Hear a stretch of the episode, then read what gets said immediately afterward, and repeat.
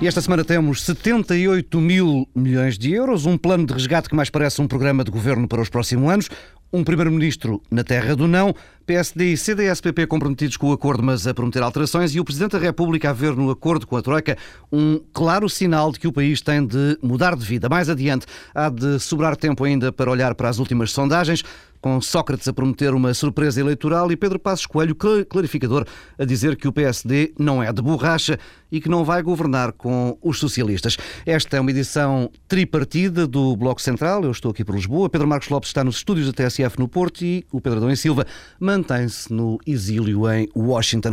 Em pouco mais de 15 dias, os técnicos do Banco Central Europeu, do FMI e da Comissão Europeia fizeram o que diversos governos não conseguiram fazer nos últimos anos.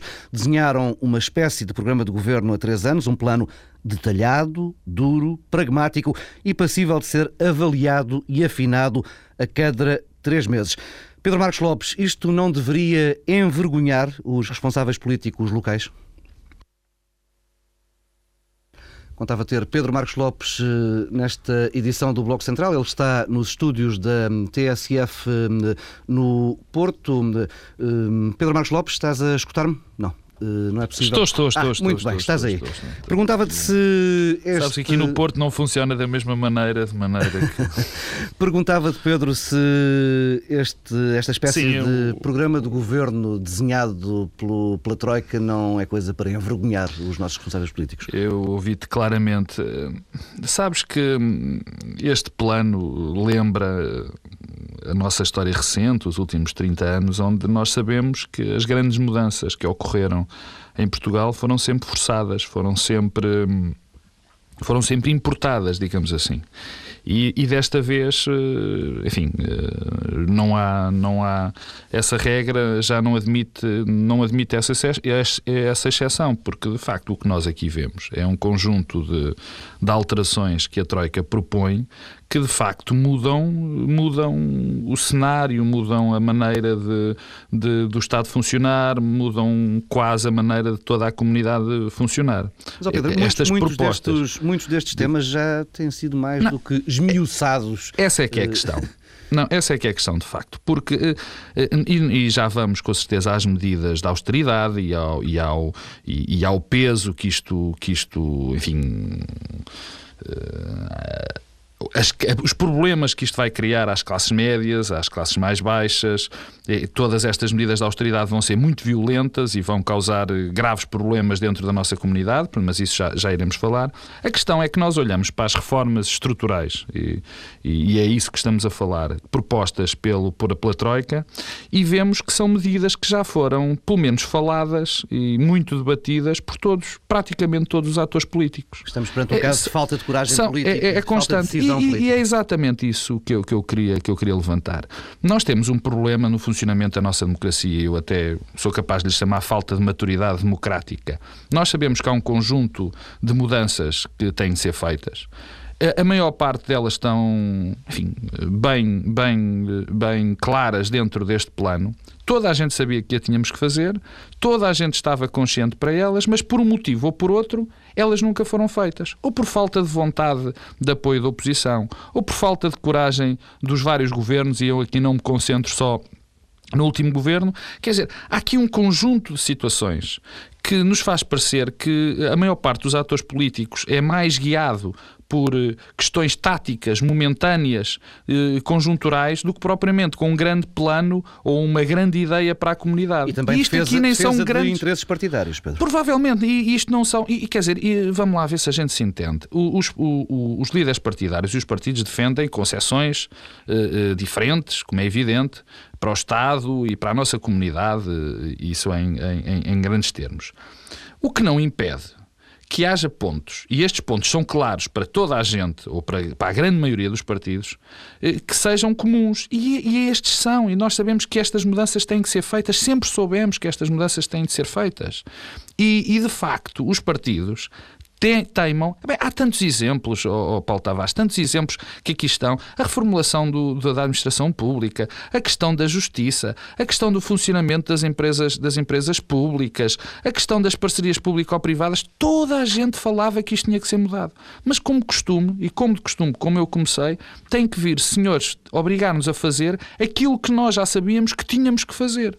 E ainda pior, e depois há aqui o último ponto, eu já termino, Pedro, que é, que é a questão da legitimidade democrática. Quer dizer, aqui não há uma falta de legitimidade porque vão ser os partidos, vão ser os representantes do povo que vão aprovar este plano. Mas é, no mundo, no mínimo, desconfortável perceber que uns senhores que ninguém elegeu vêm aqui dizer-nos o que nós temos que fazer. E, curiosamente, nós até já sabíamos que íamos ter de fazer isto. Pedro Adão e Silva, hum, não sei se não tenho certeza se escutaste, estás a chegar aqui via sim, telemóvel do Washington, se escutaste esta introdução. Hum, não crees que isto era coisa para pelo menos causar algum embaraço na nossa classe política? Eu não, não estou nada deslumbrado eh, com o plano da Troika, é como se não tivessem existido planos antes em Portugal eh, e a mesma capacidade de definir estratégias. Eh, eu acho que em Portugal eh, o nosso problema nunca teve a ver com o diagnóstico e a identificação de medidas, que é isso que o plano da Troika faz, peço desculpa. O que nós precisamos é, é, de capacidade de aplicação. O diabo está sempre na aplicação, nunca esteve em dizer que as intendências nos tribunais devem baixar para metade ou que devemos aumentar as exportações e diminuir as importações. Quer dizer, isso é muito fácil. Dizer, o mais fácil é o que a Troika fez. E o que a Troika fez já foi feito várias vezes. Um, o, que, o, que, pode acontecer é que há aqui um constrangimento superior por sermos obrigados a fazer. E, portanto, agora a questão, Pedro Adão Silva, agora a questão é que se não cumprirmos, fecha a torneira do dinheiro. Claro. Bom, mas esse é que é o problema, mas é que o que eu tenho visto e tenho ouvido e tenho lido em Portugal é que vieram uns tipos extraordinários do estrangeiro e que fizeram um plano que nunca ninguém em Portugal teria conseguido ser, capaz de Sim, fazer. Sim, mas o Pedro, Pedro o exercício de comparação deste, destas 30 e tal páginas uh, escritas pela Troika, em negociação Sim. com o governo português, uh, a comparação deste texto com os programas de governo dos últimos anos. Uh, diz, não, diz não, não, por acaso não concordo com isso. Acho que todos os partidos são capazes de fazer programas de governo com medidas deste tipo, com intenções programáticas deste tipo. Não sei. É, e fizeram, mas... Mas eu não estou a fazer nenhuma avaliação se estas são as medidas corretas ou eh, se as dos programas eleitorais dos partidos são as corretas. Estou só a dizer que eh, a capacidade de traçar eh, ambições programáticas, que é o que faz parte do, do, daquele papel, eh, existe também nos partidos. Então não vale a pena eh, ser-nos apresentado como se estes senhores tivessem eh, inventado a pólvora. Não inventaram. Portanto, eu não acompanho nada o deslumbramento mediático com os tecnocratas que vieram e que em meia dúzia de dias resolveram todos os problemas nacionais. Os problemas nacionais não se resolvem com papéis nem com diagnósticos, resolvem-se com capacidade de aplicação. E a capacidade de aplicação depende de capacidade técnica para monitorizar as políticas e na capacidade política para as implementar e resistir às pressões eh, para que elas não sejam implementadas. Aliás, se nós olharmos para Portugal nos últimos anos, o que Portugal tem tido é reformas a mais, não é reformas a menos. Eh, em todos os estudos comparativos sobre quais são os países que mudam mais as suas políticas públicas, Portugal é onde muda mais. E isso é um péssimo sinal. Nós precisamos de estabilidade nas políticas públicas, precisamos de capacidade de as consolidar e de implementar, que é exatamente o que tem faltado. Houve muita coisa que não tem sido feita em Portugal por incapacidade de implementação e de consolidação das políticas. Não é porque as prioridades são todas absurdas e os, e os atores políticos nacionais são todos uns, uns, incompetentes e agora vêm os senhores. E, portanto, eu não acompanho nada disso e acho que eh, se vamos por esse caminho vamos acabar mal, porque vamos ter um problema que é daqui a um ano, qualquer que seja o governo que vai, em, vai estar em funções, vai ter muita dificuldade em implementar muitas destas medidas, porque elas assentam num nível de voluntarismo que, mesmo com um enorme constrangimento externo, não estou a ver como é que são aplicáveis. Esta semana fiquei estupefacto de ver, por exemplo, por exemplo, o setor da justiça, ver todas as corporações eh, eh, do, da, da, justiça a dizer que defendiam o que a Troika defendia. É que, em abstrato, toda a gente parece estar de acordo, mas quando chegar eh, ao detalhe à aplicação, vamos ver como é que, como é que as coisas vão ser. Pedro Marcos Lopes, partilhas deste vago pessimismo de, do Adão? Não, a questão não, não, não, não, não é de pessimismo nem de otimismo. Realismo, é portanto. Não, é, no fundo, o Pedro disse algo muito, muito próximo daquilo que eu disse numa primeira parte, que é o seguinte. Uh, todos os atores políticos, ou praticamente todos os atores políticos, aqui, uh, por muito que me custe, tenho que excluir o Partido Comunista e o Bloco de Esquerda, que, que enfim, ninguém percebe de facto o que muitas vezes parece que querem transformar Portugal na Albânia, ou assim, num orgulhosamente só, mas isso, enfim, não, não, não, não, não cabe agora neste debate. Para mim era claro que a grande maioria dos atores políticos, e é claro, defendia estas reformas, até já as pôs no papel. Isso eu não tenho dúvida nenhuma, e aliás eu disse-o. Concordo perfeitamente com Adão e Silva quando ele diz que a questão não é ter as coisinhas no papel, a questão é depois implementá-las. Ah, eu disse, estamos perfeitamente de acordo. Agora, tu também disseste uma coisa, Paulo Tavares, que para mim, eh, enfim, sumariza, sumariza tudo. É que, neste caso concreto, e, e, olhando para o, para o plano da Troika, sabemos que vamos ter um controle muito apertado, eh, até em termos de calendário, para a implementação de muitas destas políticas, vai haver, um, vai haver aqui uma cenoura. Aqui é a história do pau e da cenoura, porque se não as implementamos, temos constrangimentos de financiamento através da nossa economia. Agora, o problema põe-se no terceiro, no terceiro nível, é que capacidade política vai existir para implementar as medidas. E o segundo é outra, e, e a quarta é, outra, é outro problema, que é será que nós temos, neste momento, condições políticas para implementá-las?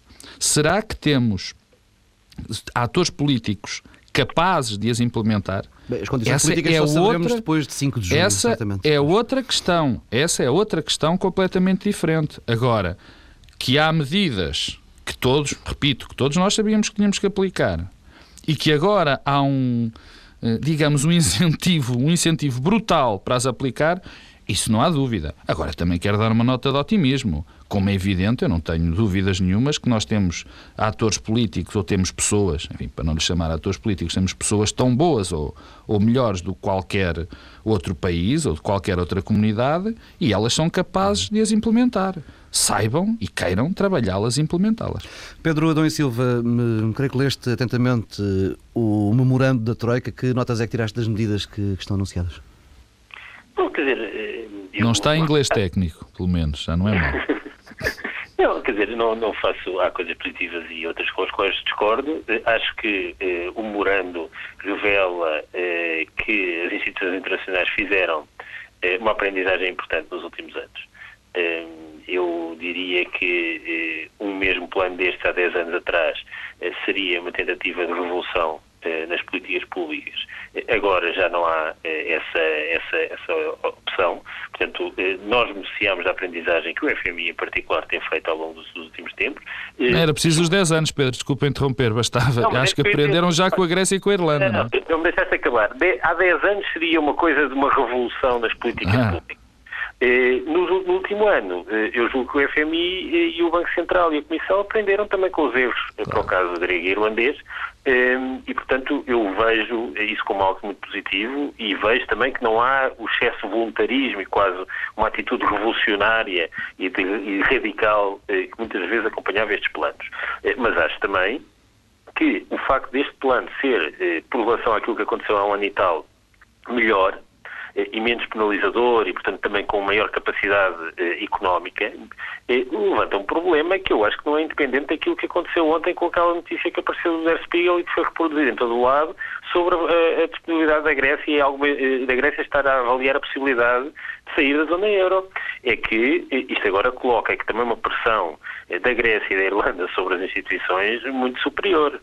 E eu não sei como é que esta chantagem sucessiva, em que quem vai negociando planos mais tarde tarde vai tendo planos melhores eh, do que aqueles eh, que foram negociados no passado, eh, não leva com que as instituições, que a certa altura, não tenham capacidade de defender aquilo que vão apresentando aos países em cada momento. E, portanto, eu temo também que este plano português é muito penalizador, é muito negativo. Eu não embarco na ideia de que isto é uma coisa positiva Sim, para o país, claro, mas, é, claro.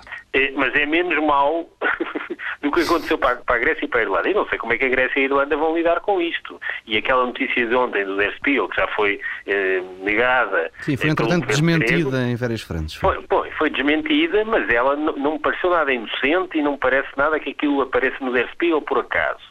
E, e, portanto, parece-me que aquilo é o primeiro sinal de que há aqui uma nova frente de batalha que mostra que o problema deste plano não é as medidas serem ótimas assim assim, mas umas serem positivas, outras não, mas eu concordar com elas, outras não é o que isto mais uma vez revela de incapacidade política das instituições internacionais. E, portanto, eu diria que mais uma vez este plano eh, revela que houve capacidade negocial das pessoas da Troika, houve capacidade negocial do Estado português, do Ministério das Finanças, eh, do Governo. Mas há eh, aqui mais uma vez um perdedor que é a Europa que se continua a, a, negociar plano a plano como se não houvesse aqui uma questão comum que tem de ser também enfrentada. Oh, oh Pedro. Oh Pedro, desculpa, eu, eu, eu custa-me, custa-me como, como, como, é evidente, estar, enfim, sistematicamente a chover no molhado, mas quer dizer, quer dizer, se este plano, se esta notícia se aquilo que aconteceu na Grécia, se aquilo que aconteceu na Irlanda, se os problemas que neste momento a Espanha vive, a Bélgica e os outros países ainda não, ainda não fizeram, ainda não fizeram perceber aos responsáveis europeus que o caminho da Europa assim não vai dar a lado nenhum, eu não sei o que é que é preciso mais. Quer dizer, porque a questão que se levanta é esta: nós não estamos em face, nós neste momento na Europa e para só falar, para, para só falar na Europa, não estamos, a, não estamos apenas a debatermos com um problema financeiro e económico. O nosso grande problema neste momento é um problema político. É um problema político. Eu acho que, eu acho que difícil olhar para os responsáveis europeus e, não, e, e, eles não entenderem que ou temos uma solução para a Europa, e essa solução tem que ser sempre baseada na democracia, ou estas situações se vão voltar a repetir sistematicamente sistematicamente, porque até por uma questão da comunidade, porque a comunidade, os povos europeus, começam a não acreditar neste tipo de Europa, nesta Europa. Ou há uma vontade política definida de mostrar às pessoas que é impossível ter um governo económico sem uma sem, o, sem, sem política, sem responsabilidade política, sem que nós votemos para o presidente da Europa. Enfim, o caminho da federação, eu, eu não sei onde é que sai, porque eu, eu, eu repito e digo isto mais outra, só há dois caminhos.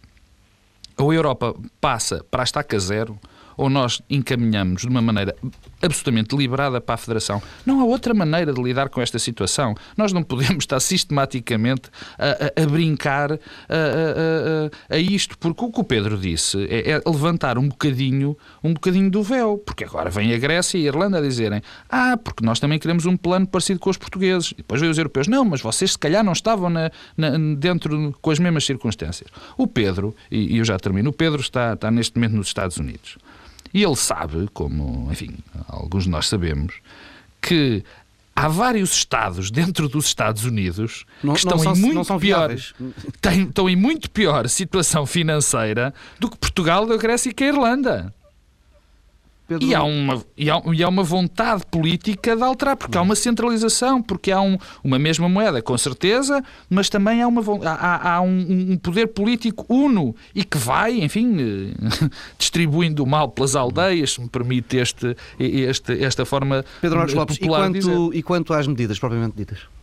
As medidas, quer dizer, as medidas, enfim, em grande resumo, são profundamente penalizadoras, já o disse, para a classe média e, e, e para os mais pobres.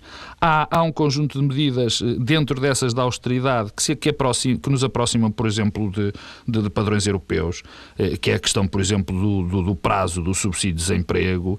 Eh, sabemos que vamos ter uma maior carga fiscal. Há uma parte que também já tanto tínhamos falado com de vontade de penalizar a propriedade, por exemplo, no que diz respeito à habitação e fomentar o, o, o arrendamento através do crescimento dos impostos eh, eh que recaem sobre, sobre a habitação. Há uma, uma, uma mudança que eu, que eu acho paradigmática, que é, por exemplo, a questão do subsídio de desemprego para quem está a recibos verdes, que ainda vai ser muito estudada e muito trabalhada, porque eu não sei bem como é que ela se vai aplicar. Sou muito franco em relação a isso. Mas, em termos gerais, há um grande aperto, e esse é que vai ser o grande desafio político, na, em, em setores chaves dentro da sociedade e naquilo que nós costumamos chamar o Estado, de Estado Social. Porque onde está verdadeiramente quantificado onde se tem de fazer cortes é na saúde, é na educação.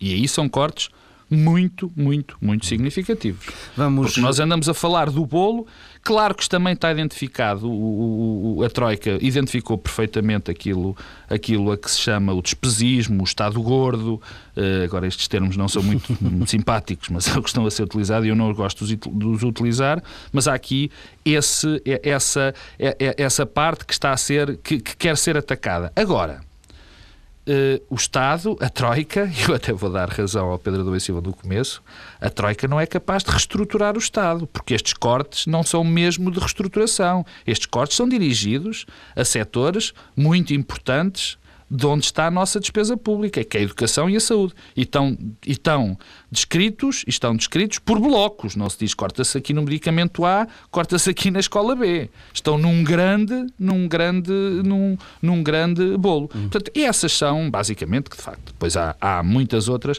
as que mais, as que mais uh, me chamaram a atenção. Pedro, vamos avançando. Nas horas antes e depois do anúncio do memorando, José Sócrates fez uma declaração ao país e revelou o que não estava no acordo.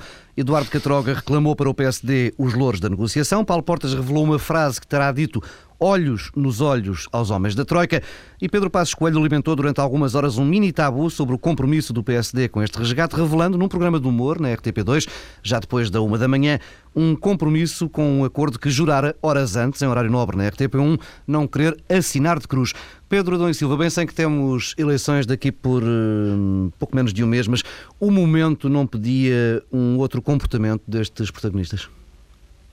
Sim, eu acho que é muito bizarro acho que é consequência, acima de tudo, do facto de estarmos a negociar um acordo deste tipo eh, em plena eh, pré-campanha eleitoral. Isso é, é o disparate eh, de não se ter avançado por outro tipo de negociação, que na verdade era aquilo que estava em causa no P4, eu acho que isto mostra o absurdo da situação e foi bizarro, eu confesso que toda aquela, aquela sucessão de declarações na quarta-feira, eu, foi bizarro. eh, o governo a dizer o que não gostava, o que não constava do acordo. Eh, eu percebo eh, que José Sócrates insista na atitude de confiança eh, e vejo que há algumas vantagens nisso, mas também parece que há sempre alguma coisa que falha do lado eh, da mobilização pelo reconhecimento das dificuldades e por uma certa pedagogia que na verdade nunca é feita.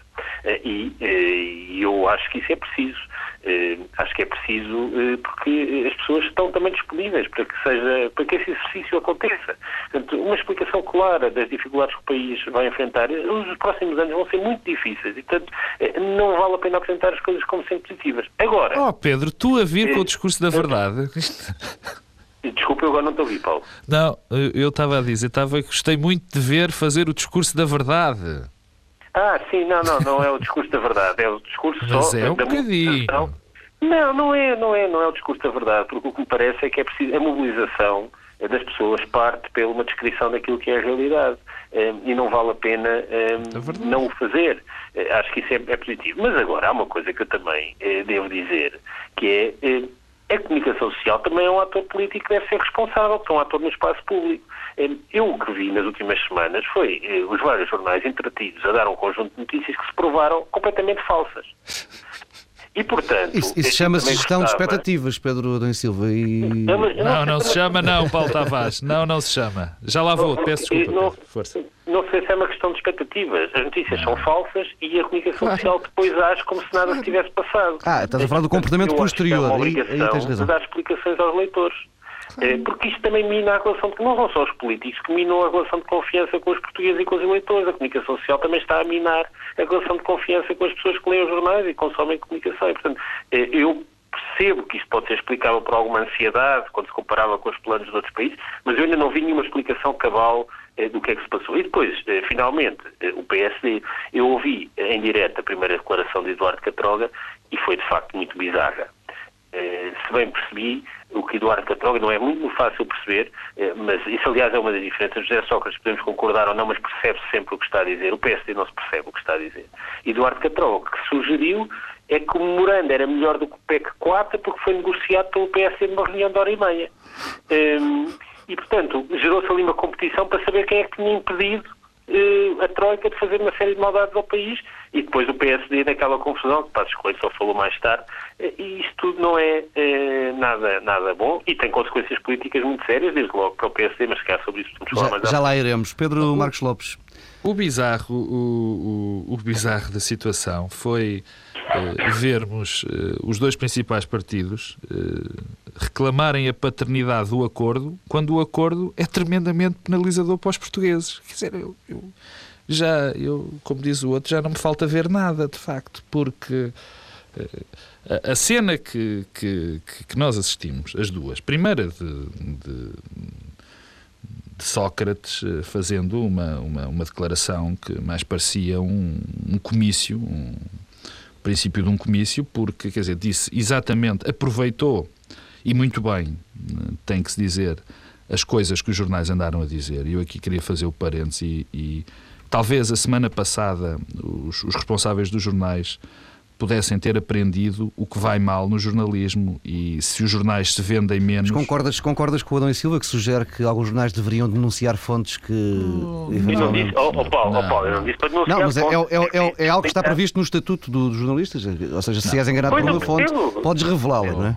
Exatamente, alguma coisa devem fazer. Eu não, eu não posso continuar a acreditar no que leio nos jornais sistematicamente as notícias se provam falsas. Ó oh, Paulo Tavares, eu aqui, aqui atrasado, disse que o Presidente Cavaco Silva devia pedir desculpa aos portugueses por ter dito num discurso que não era possível pedir, uh, pedir mais sacrifício, peço desculpa, mais sacrifício aos portugueses. E que devia ter pedido desculpa, aliás, eu estava à espera que ele o tivesse feito ontem.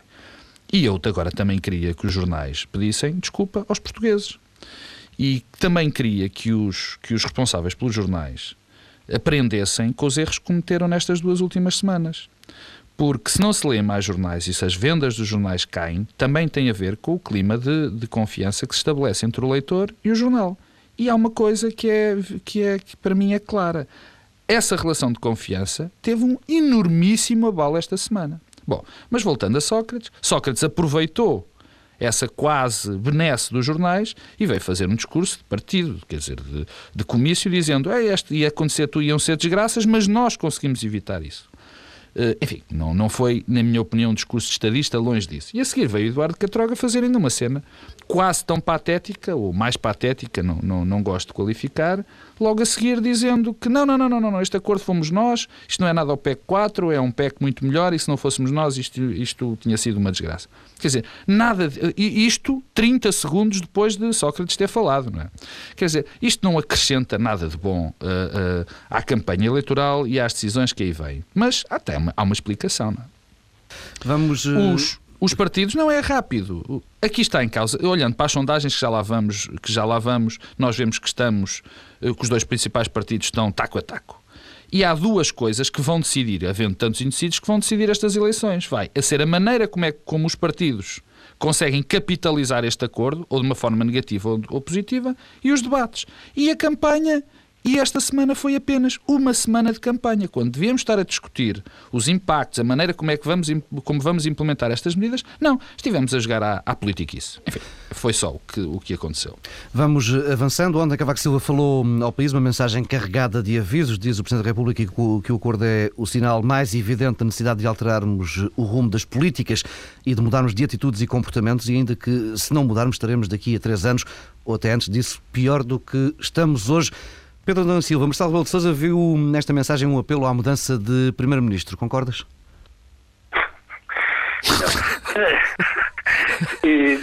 Eu acho que é, é, o, a intervenção do Presidente da República tem duas mensagens de sentido diverso e, portanto, uma mensagem para o Governo, que é esse lado que Marcelo Rebelo de Sousa quis chamar a atenção, e outra mensagem para o PSD.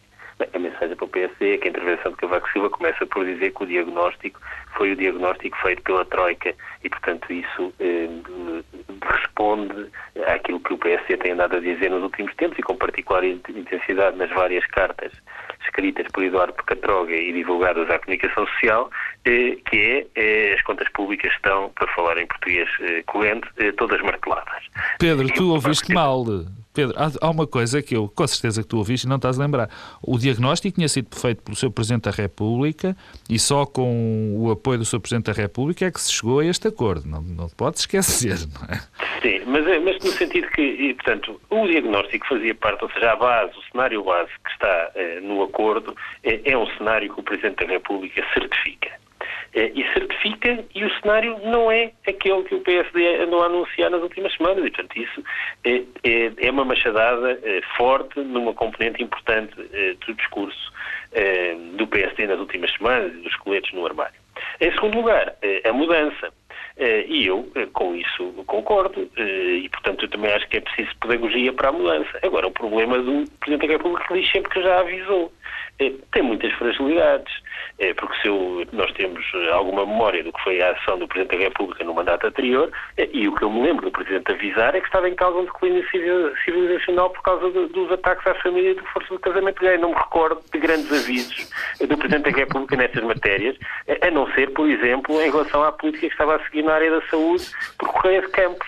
E, portanto, e que, aliás, era, ia no sentido que agora a, a Troika eh, eh, recupera. E depois eh, convém também recordar que quando o governo tomou posse, este governo minoritário, após as eleições legislativas, Cavaco Silva fez um autoelogio a dizer que, que tinha também governado em maioria relativa e que isso tinha sido uma coisa fantástica.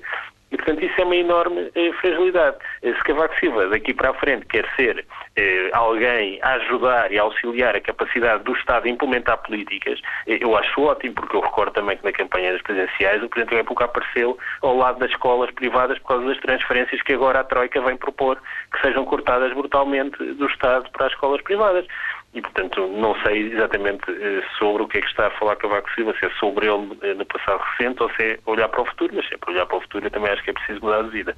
Vamos avançando. Pedro Marcos Lopes, oh, que notas tiraste oh, do discurso não, de Cavaco Silva? É, é rápido. Primeiro, primeira nota desta esta nota cheia de bilis do, e Silva ao seu Presidente. Esta é Uma coisa muito suave. A segunda, a segunda há, há, duas coisas que eu queria corrigir, se me permites, eh, no que disse o Pedro. Dizer, primeiro, há muitas, muitas das medidas que estão neste, neste acordo de atendimento, de facto o PSD tinha, tinha chamado a atenção para elas e tinha-as defendido. E depois há, há, que também dar mérito e, e, as pessoas não podem ter só memória para, para umas coisas e não ter para outras. Eu recordo-me que Pedro Passos Coelho, eh, aqui há uns meses, disse que estes prazos, estes prazos para, para, para estas metas do déficit eram irrealistas e tinham que existir outras. E, nesta, e nessa altura foi chamado inconsciente, eh, quase que queriam internar Pedro Passos Coelho. Quer dizer, chamaram tudo, inconsciente, miúdo, tudo. Bem, e agora chegamos à conclusão que ele tinha razão e que era preciso alargar atrasar as metas do déficit. E, portanto, convinha também haver memória para as coisas oh, boas, Pedro, não é só para as lá, coisas mas, más. Mas desculpa, é? Pedro, desculpa lá, isso das metas do déficit, quer dizer, não há aqui um exercício de auto-investigação nacional. As, eh, nós abrimos a porta para negociar as, as, metas do déficit unilateralmente, estávamos a dizer que éramos incapazes de cumprir aquilo que, que nos era exigido. É evidente que toda a gente deseja eh, que as metas do déficit sejam eh, dilatadas no tempo. Isso é, não há nenhum governo que não queira isso. Pedro, e, portanto, isso, isso, é uma questão do. É exatamente porque houve uma mudança do não. lado da pressão externa e da pressão europeia que isso tornou possível, não é? Por um voluntarismo nacional. E não vejo que no passado fosse um grande contributo vir dizer que nós devíamos renunciar. Claro que nós podemos sempre, devíamos ter as metas de déficit o mais dilatadas possíveis e, e, e, portanto, isso não é. Nem, nem, consigo perceber, porque isso não é uma coisa como se houvesse aqui um masoquismo do Estado português. Não, não, não, mas é esta, estas mudanças são sempre muito curiosas. Mas há uma coisa, ó Pedro, quer dizer, e tu podes-me dizer que poderia ser tática negocial. Agora, que isso isso existiu, que ele defendeu isso e que isso se veio a acontecer, é verdade, a pura das verdades. E provavelmente, já que estamos no plano do, da imaginação, podemos até pensar que os senhores da Troika viram que havia um responsável político, provavelmente vai ser o primeiro-ministro, tinha defendido isso e decidiram aprovar. Quer dizer, o resto é. O, o resto é imaginação. Mas pronto, dou, dou de barato. Agora, no que diz Cavaco Silva é muito rápido. Eh, Cavaco Silva veio fazer uma parte do discurso que nós já conhecíamos, que era a parte de mudar de vida e que nós defendemos e que foi um, um discurso quase paternal perante os portugueses, a pedir que as pessoas têm de poupar dos, dos das exportações, isso, enfim, é o papel que cabe nestas alturas ao Presidente da República. Acho que o Presidente da República o desempenhou bem. Eh, teve nesse aspecto um, uma, um papel pedagógico que, que me apraz registar. Agora, de facto, há duas ou três coisinhas que o Presidente da República se esqueceu de rememoriar que, que, são graves, quer dizer, porque não fica bem ao Presidente da República mudar de opinião eh, de dois em dois meses. Eu, eu mais uma vez vou repetir, eu lembro-me dele ter dito que não era possível pedir mais sacrifício aos portugueses. Eu lembro-me oh, Pedro, dele ter dito... Lá. E, e no último dia de campanha todos nos recordamos de que Cavaco Silva dizer que não se devia ter cortado os salários na função pública, Exatamente. não é? que devia ter subido os impostos mais elevados. Exatamente, quer dizer, portanto, isto há uma memória. E depois... Mas eu vou-te dizer, é, é giro, é, é, interessante, peço desculpa do termo, é muito interessante ver este discurso de Cavaco Silva e eu, eu só queria deixar uma pergunta. Será que Cavaco Silva faria o mesmo discurso se tivesse ouvido Passos Coelho a dizer que não governaria com o Partido Socialista?